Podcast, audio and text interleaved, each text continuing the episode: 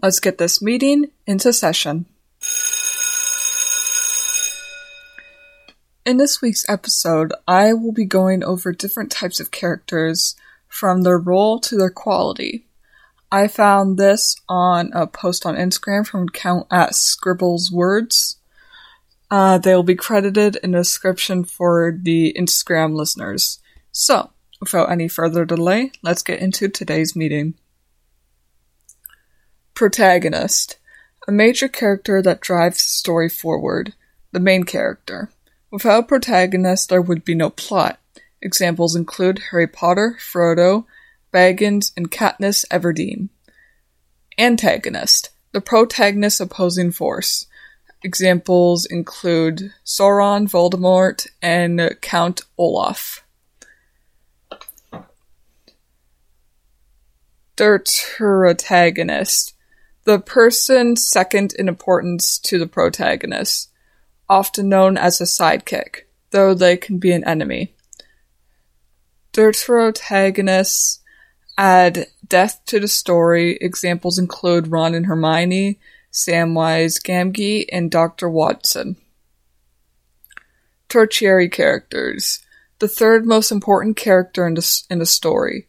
They only appear on page two or three times on page two or three times, but they still maintain some level of importance.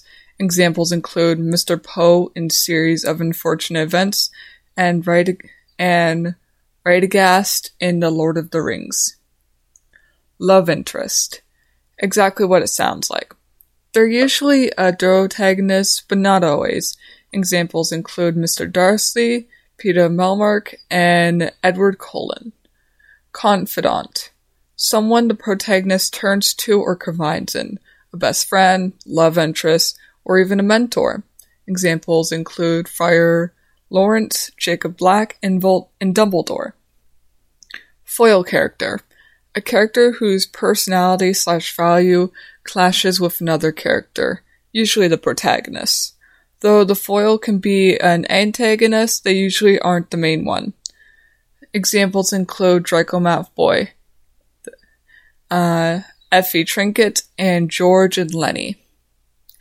Alright, now character tw- types by quality. Dynamic character. One who changes over the course of story. Redemption arcs and corruption arcs both fall under this category uh, though the change doesn't have to be as dramatic as it is with those.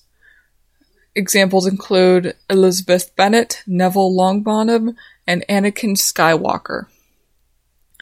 Static character, one who doesn't change. Most static characters are flat and can be a sign of lazy writing, though they can also be used by the author to enhance the plot.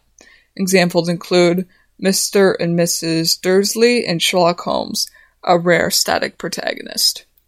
Stock character. Stereotypical characters that appear throughout literature. The Chosen One, the Joker, the Mentor, etc. These characters usually start as stock characters and morph into fully fleshed out characters with death as the story carries out. Examples include Haymitch Abernathy. Symbolic character a character used to represent something larger and more important than themselves. They're to be used sparingly and subtly. Examples include Aslan symbolizes God Sastragius in the Chronicles of Narnia, and Jonas symbolizes hope in The Giver. I actually read The Giver back in like eighth grade for school. It's a really good book. I like the movie too. I suggest you guys check it out.